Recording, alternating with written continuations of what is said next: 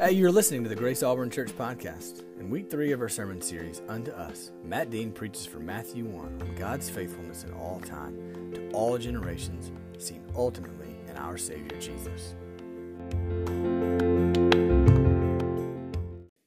It's great to be here uh, together this morning. And um, there's an odd thing in the life of a pastor, and that is whenever I go to another church, it's hard for me just to go to another church, if that makes sense. It's an occupational hazard. Whenever I go to another church, I'm always learning, evaluating, observing, going, huh, they do that well. We could do that differently. We could do that better. And, and last week, I wasn't here. Last week, I was in London at a church called All Souls London, and the pastor that was there a few pastors before was a outstanding theologian. And what I've learned from this guy is his faithfulness in one place changed the world. And as I walked into this church that is located right next to the BBC headquarters, I walked in, and here are some observations that I made. Um, I stood on the street, looked at this church, and I saw people that looked a lot like you and me walking in. There was diversity, there was young and old, there were families, there were singles, there were people with skin that looked like mine, there were people with skin that looked quite differently from mine. And as I walked into the door, I was warmly welcomed. Hi, welcome to All Souls. We're so glad that you're here. Is this your son? Would he like to go to our children's ministry this morning? And we walk in and sat next to a German and English couple, and they were so personable, so warm, so inviting, getting into our world. And then um, there was the welcome to the church, and the welcome was done in four different languages, actually. And I was like, huh, I need to, I need to brush up on my language skills here for a moment, and uh, I need to learn Persian, apparently. And uh, as, as I was walking into the service, I kept thinking about you, actually. And I kept thinking about this church that God's placed us in and how grateful I am to be here, but also how encouraged I was to be there. And some of my favorite things about here are happening there. Like, check this out. A lady got up, a Chinese lady got up, and she led the congregation in a moment of prayer. And she prayed for the gospel in that place, and she prayed for the gospel among the poor and among the marginalized. Then she got up and said, Could we pray now for the persecuted church in Iran? And we prayed together for the persecuted church. Feel familiar? And there in that moment, I was like, this is beautiful. I'm looking around, I'm seeing people from Asia, people from Africa, all kind of Europeans all around us, and I'm thinking, this feels like home. This feels like home because this is what we do. And I didn't know that going into it. I just was like, how sweet of a gift. And here's another thing. My wife's one of my wife's favorite contemporary songwriters and hymn writers was leading worship that morning. And I thought, well, what are the odds of that? And then one of the passages of scripture that I've committed to memory and I've tried to live from was the scripture of the day. And here's what it is Therefore, my brothers, let nothing move you. Always give yourselves fully to your labor in the Lord because your labor in Him is never in vain. 1 Corinthians 15 58. Therefore, be immovable, my brothers. Let nothing move you. And I'm sitting there in this very surreal moment with one of my sons right beside me, and I'm thinking, God, your church is beautiful. That people from all over the world, literally in this building, are proclaiming there's one name higher, there's one name greater, his name is Jesus, and because of him, we have all things in common. It was a beautiful, beautiful experience. And as I was thinking about that church, it made my heart for this church grow stronger all the more. I love being here. I love this group of people that we get to call family and friends. And as I've been thinking about this series, Unto Us, as I've been thinking about how do we, as Jesus followers, navigate the very real um, thing called Christmas how do we do that in a way that's actually joyful? Because sometimes the holidays are quite difficult, actually. There's this pressure that we all feel for it to be better than it is and for it to be more enjoyable than it might actually be. And then we get into the extended family dynamic, and then we get into just the real life hardship dynamic, and then we get into the, the pressure to deliver financially the perfect Christmas for our children or our grandchildren or our friends. And all of these weights just get put upon our shoulders. And somehow it's easy, is it not, to miss Jesus in the whole thing? You know? And instead of focusing hearts and minds on what really matters most, you might find yourself like me looking on Amazon, going, What else do we need to get for this child or this place or this person. And, and it's just, we're distracted. And I just thought it'd be great this morning for us to sit under a lot of God's word, for us to hear a slow, steady drip of God's faithfulness, so that when we leave here today, our hearts would be full of the right things, of the good thing, of the best things, Jesus. And as I was preparing for this morning, um, I was reading through the genealogy of Jesus, which we will get to. It's in Matthew chapter 1. But as I was observing the 42 generations that were mentioned, just in my own time of study and my own reflection upon this, I was like, where else is 42 in the Bible? You know, and I was just thinking 42 generations. And, and out of the fullness of that moment, I thought, um, what does Isaiah 42 say? Now, I know that you think I have all the Bible memorized, and I do. I just don't remember it all. And so I had to go back and read Isaiah 42, and I was astounded as I was thinking about the 42 generations in Matthew 1. I was also astounded at what Isaiah 42 said. And then I thought, well, I know at one point I'd memorized Psalm 42, but what does Psalm 42 say again? And I just thought it'd be helpful for us to read a little bit of the context that led up to Matthew 1. And here's the way I want us to think about it this morning the pain of humanity, okay? The promise of a Savior, and the proclamation of our Savior King. Okay? So I want us to talk through the pain of humanity, the promise of a Savior, and the proclamation He is King. And I want us to get to the pain of humanity by just identifying this common thread that all of us experience at some point, and it was written by the people that wrote Psalm 42. Here's what it says As a deer pants for water, so my soul longs for you, thirsts for you, O God. My soul thirsts for God, for the living God. When shall I come and appear before God? My tears have been my food day and night, and my tears say to me all day long, Where is your God? My tears are saying, Where is your God? Verse 4 These things I remember as I pour out my soul. How would I go with the crowd and lead them in procession to the house of God with glad shouts and songs of praise, a multitude keeping festival? Here's the humanity part of it. Verse 5 Why are you cast down, O my soul? And why are you in turmoil within me? Anybody relate? And here's the, here's the response to the downcast soul Hope in God, for I shall again praise him, my salvation and my God. And in the context of a downcast soul feeling turmoil, there is a decision, a, a choice of the will to say, Hope in God, O soul of mine that is downcast and in turmoil. Hope in God, for I shall again, I will again praise you, my salvation and my God. And I just want to put that across the table for you this morning. If you came in the room downcast and in turmoil, welcome to the club. And here's your moment of response in faithful obedience. Ready? Yet I will rejoice in you, my God. You are my salvation. You are my God. This is going on. Nothing's changed, yet I will respond. Yet I will choose to praise you. Even now, in this moment, in this service, you can choose to listen or not. You can choose to engage or not. You can choose to believe God or not. And I'm just saying to the downcast and turmoiled souls in the room choose. Just make the choice now, going, I will hope in God, for yet again I will praise him. He is my salvation, and he is my God. Isaiah 42. Pretty amazing. This is the Lord speaking of his chosen servant. And this is what he says Behold, my servant, whom I uphold, my chosen, in whom my soul delights.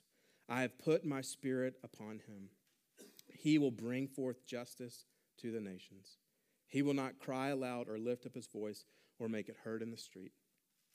A bruised reed he will not break, and a faintly burning wick he will not quench. He will faithfully bring forth justice. He will not grow faint or be discouraged till he has established justice in the earth, and the coastlands wait for his law. Thus says the Lord God, who created the heavens and stretched them out. That's amazing, by the way. God, who spread out the earth and what comes from it, who gives breath to the people on it and spirit to those who walk in it. And these are the words of the Lord I am the Lord. I have called you in righteousness. I will take you by the hand and keep you. I will keep you. I will give you as a covenant for the people, a light for the nations, to open the eyes that are blind, to bring out the prisoners from the dungeon, from the prison, those who sit in darkness. He's going to bring them out. He says, I am the Lord. That is my name. My glory I give to no other, nor my praise to carved idols. Behold, the former things have come to pass, and new things I now declare before they spring forth. I tell you of them. Can I just remind you of the gospel this morning? If you read Ephesians chapter 1 and you see all that is true of us in Christ that we still don't yet experience, like adoption, like freedom from sin, like the, the reality that we have been truly accepted by grace through faith. Like, if you think through those things, there are things in all of our lives that have yet to spring forth, but nevertheless, they are true. Things that are broken that will be healed, things that are sad that will be redeemed, things that are heartbreaking that He will make new. That is true for us. It's true for me, and it's true for you. There is life on earth that is yet to experience the fullness and the providence and the care of God. It's in your life and it's in mine, yet is it still true? It's still true. And we live in the already but not yet. And I just want to give courage to you today that there are things God has spoken through his word and through the life of Jesus that we have yet to experience, and it's still true. It's still absolutely true. If you have some time, I encourage you to read through the rest of Isaiah 42, but I will end the part of Isaiah with Isaiah 44 this morning, and then we'll get to the genealogy of Jesus. Isaiah 44, verse 6, and this is the Lord speaking again. Thus says the Lord, the King of Israel, and his Redeemer, the Lord of hosts. And he, there are his words I am the first, and I am the last. Beside me, there is no God. Who is like me? Let him proclaim it. Let him declare and set it before me, since I appointed an ancient people. Let them declare what is to come and what will happen. Fear not, do, do not be afraid. Have I not told you from old and declared it, and you are my witnesses? Is there a God besides me? There is no rock. I know not any. There is no God like our God. And while there are lots of other beliefs in the world, there is no God like our God. And that I am 100% confident in.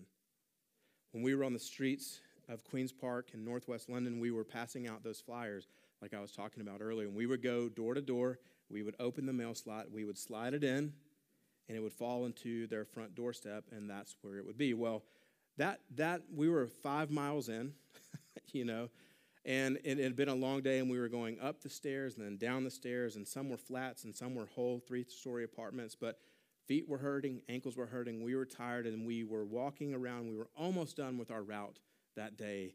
And there was a lady that came up and said, I'm so glad you're here. I'm so glad you're here. Uh, it doesn't really matter what is different about us, we're all the same. So I'm so glad you're here. And this woman was from Northern Africa. And by her dress, I, it would be safe for me to assume she was from an Islamic culture. And she said, I'm so, I'm so glad that you're here. And she began to have dialogue with one of the women that were helping uh, pass out these cards and flyers. And, and they proceeded to have this conversation. And this lady, this Londoner, was, was really glad that we were out in the neighborhood doing good among the people. And uh, the woman on our team just was gracious and was listening to her. And I, I pulled aside a few of the other guys, and we just began to pray for this lady because her mindset was that it's all the same, that it's one mountain with many trails to the top. And, and I just, I want you to hear today it's not. It's not the same. And regardless what people in our culture or other cultures say, it's not the same. And Jesus did not come to say it's all the same. And he did not offer his life just for a new set of information that we can wrap our minds around. At the heart of Christianity, it's fundamentally different because it's not just behavior change, it's not just a new set of morality. There is no God like our God who laid down his life to redeem people back to him. There is a vast difference. And for you, as you navigate your own life and your own culture, I want you to know it's not the same. And you can graciously, lovingly, with confidence say it's not the same because he's not the same. And what he did was unlike any other. And all this talk that leads to our Savior King shows us He is completely different. At the heart of Christianity, it is what God has done that is unrivaled and unequal. And Jesus did not come to give new advice. Right? He did not come just to go, here's some great things to think about. No, he came to offer his life. And in offering his life, he was one of the most prolific teachers on earth. But it wasn't just his teachings, it's what he did, it's what he did not do, it's what he said and did not say, it's how he loved and did not tolerate other things. He offered his life, and he is not the same. And as this lady was having dialogue, we just began to pray that she would see, that her eyes would be open to see that even from her cultural perspective, that no amount of good works and good things would ever grant her access to a God who is holy, holy, holy. No, access to holy, holy God is given by one way, and it's a bloody cross, and it's an empty grave, and it's Jesus and his name alone. So, as you gather around tables this Christmas and as you navigate all things Walmart and Target and wherever else you're going to be, I want you to have the humble confidence of a Jesus follower to say, There is no God like my God. There is no grace or mercy like the grace and mercy that has been shown to me. And when you drown out all the noise, Jesus is spectacular and beautiful and unrivaled. And there's a lot of noise. But this morning, I hope we can drown some of that out. The gospel is not just good advice, it is good news. If you have your Bibles, you can turn to Matthew chapter 1. In advance, some of you are going to love this, and others of you are going to get overwhelmed and cross eyed, and that's really fine altogether. All right? So we're going to read through the genealogy because it's fascinating, and you're like, I don't think it's fascinating, and that's okay. You don't have to think it's fascinating. We're just going to read it through to honor God's word, and then I'll draw some conclusions for you. This is Matthew 1, and beginning in chapter 1, verse 1. The book of the genealogy of Jesus Christ, the son of David, the son of Abraham. Why do you think he starts, son of David? Son of Abraham. There were two covenants made to David and to Abraham that the nations would be blessed through those people. And here we see Jesus is thus blessing the nations through these people. So let's read through. Abraham was the father of Isaac, and Isaac the father of Jacob, and Jacob the father of Judah and his brothers, and Judah the father of Perez, and Zerah by Tamar, and Perez the father of Hezron, and Hezron the father of Ram, and Ram the father of Amminadab, Amminadab, and Amminadab the father of Nahshon, and Nahshon the father of Salmon, and Salmon the father of Boaz by Rahab, and Boaz the father of Obed by Ruth, and Obed the father of Jesse, and Jesse the father of David the king. And David was the father of Solomon by the wife of Uriah, and Solomon the father of Rehoboam and Rehoboam the father of Abijah, and Abijah the father of Asaph. And Asaph the father of Jehoshaphat, that's fun, that's a fun name. And Jehoshaphat the father of Joram, and Joram the father of Uzziah, and Uzziah the father of Jotham. And Jotham the father of Ahaz, and Ahaz the father of Hezekiah, and Hezekiah the father of Manasseh, and Manasseh the father of Amos. And Amos the father of Josiah, and Josiah the father of Jeconiah, and his brothers at the time of the deportation to Babylon. And after the deportation to Babylon, Jeconiah was the father of Shealtiel, and Shealtiel was the father of Zerubbabel, and Zerubbabel the father of Abiud, and Abiud the father of Eliakim, and Eliakim the father of Azor, and Azor the father of Zadok, and Zadok the father of Achim, and Achim the father of Eliud, and Eliud the father of Eleazar, and Eleazar the father of Matthan, and Matthan the father of Jacob, and Jacob the father of Joseph the husband of Mary, of whom Jesus was born, who is called the Messiah, the Christ. Verse 17. So all the generations from Abraham to David were 14 generations. And from David to the deportation to Babylon, 14 generations. And from the deportation to Babylon to the Christ, the Messiah, 14 generations. Now, numbers matter in Scripture. History matters in Scripture. And here's the fascinating thing that you can walk away from this passage and go, this is true.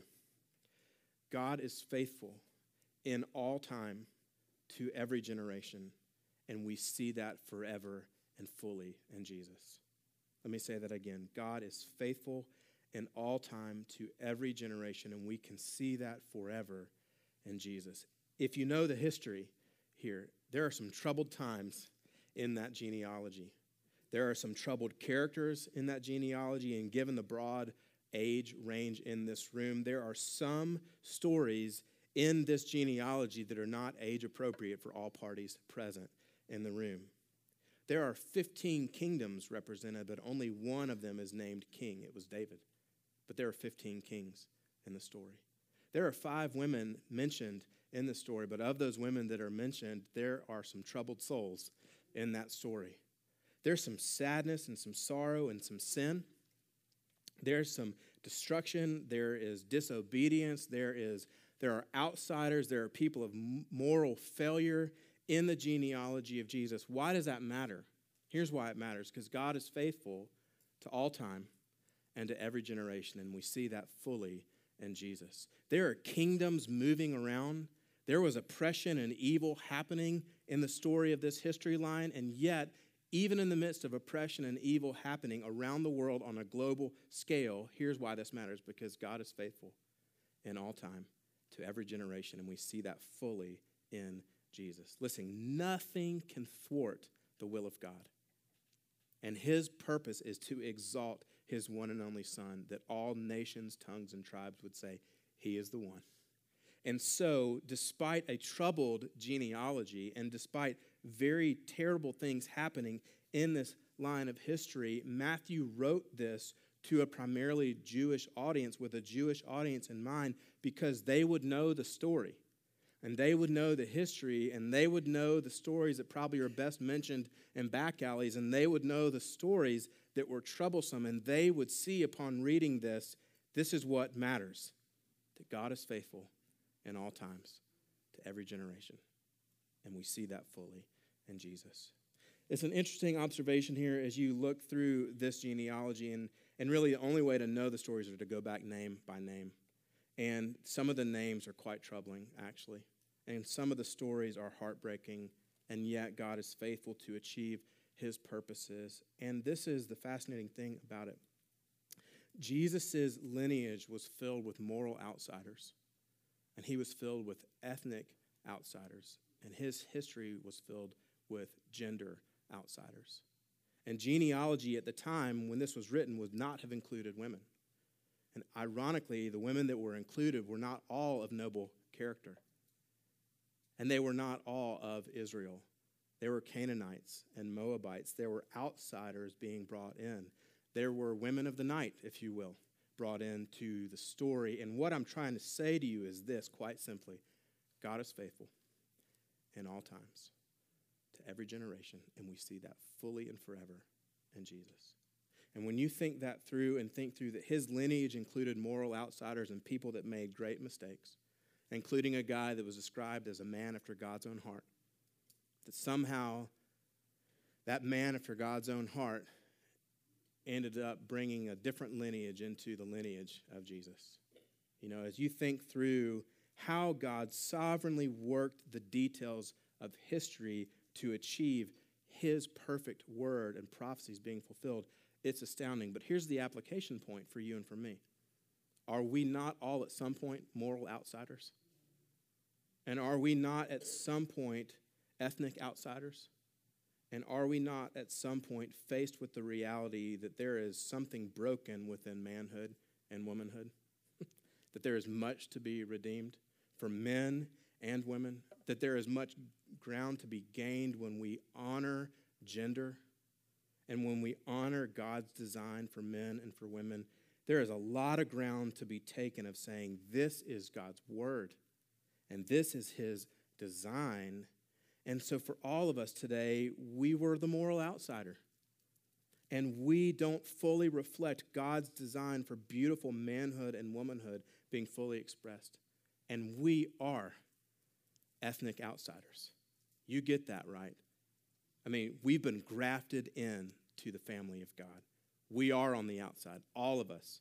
And this is a, po- a moment in history where skin color does not matter. One of my favorite things about London, was that there was no racial tension, actually. It was a beautiful thing to be around people from all different backgrounds, and everyone was an outsider, and therefore everyone was nice because we were all, How long have you been here? How long have you been here? That was a takeaway, I think, for me, is going, We're all on the outside looking in. And uh, the brief history of America for those Americans, our history is a drop in the bucket of world history, and we're not quite as significant as we think we are.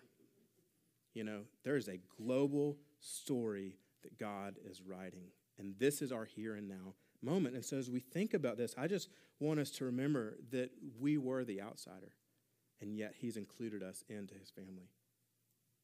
We all sit on the outside looking in, going, There's no way. And He was the one that made the way. Our faith, Christmas, rests in the events of history, right? Not just some theory on religion. Like, we are betting our lives, staking our lives on a birth in the middle of nowhere and a cross outside of the gate and an empty tomb that is still empty. And we bank our lives on the facts of history of what Jesus has done, not just what he said. So, for you this morning, as you think through my approach to Christmas this morning, as you think through how you're going to approach that Christmas Eve moment, just remember you were the moral outsider, you were the ethnic outsider, and there's much ground to be gained in biblical manhood and womanhood. And history and human failure does not stop the will of God. He works in it and He works through it. And even now, can I give you a word of encouragement for where we find ourselves in this nation and in world news events? God is sovereign on the throne. And however troubling the headlines may be, I assure you, there is a throne in heaven, and there are 100 million angels going, Well done. There is no God like our God. Holy, holy, holy is the Lord God Almighty. Let's pray.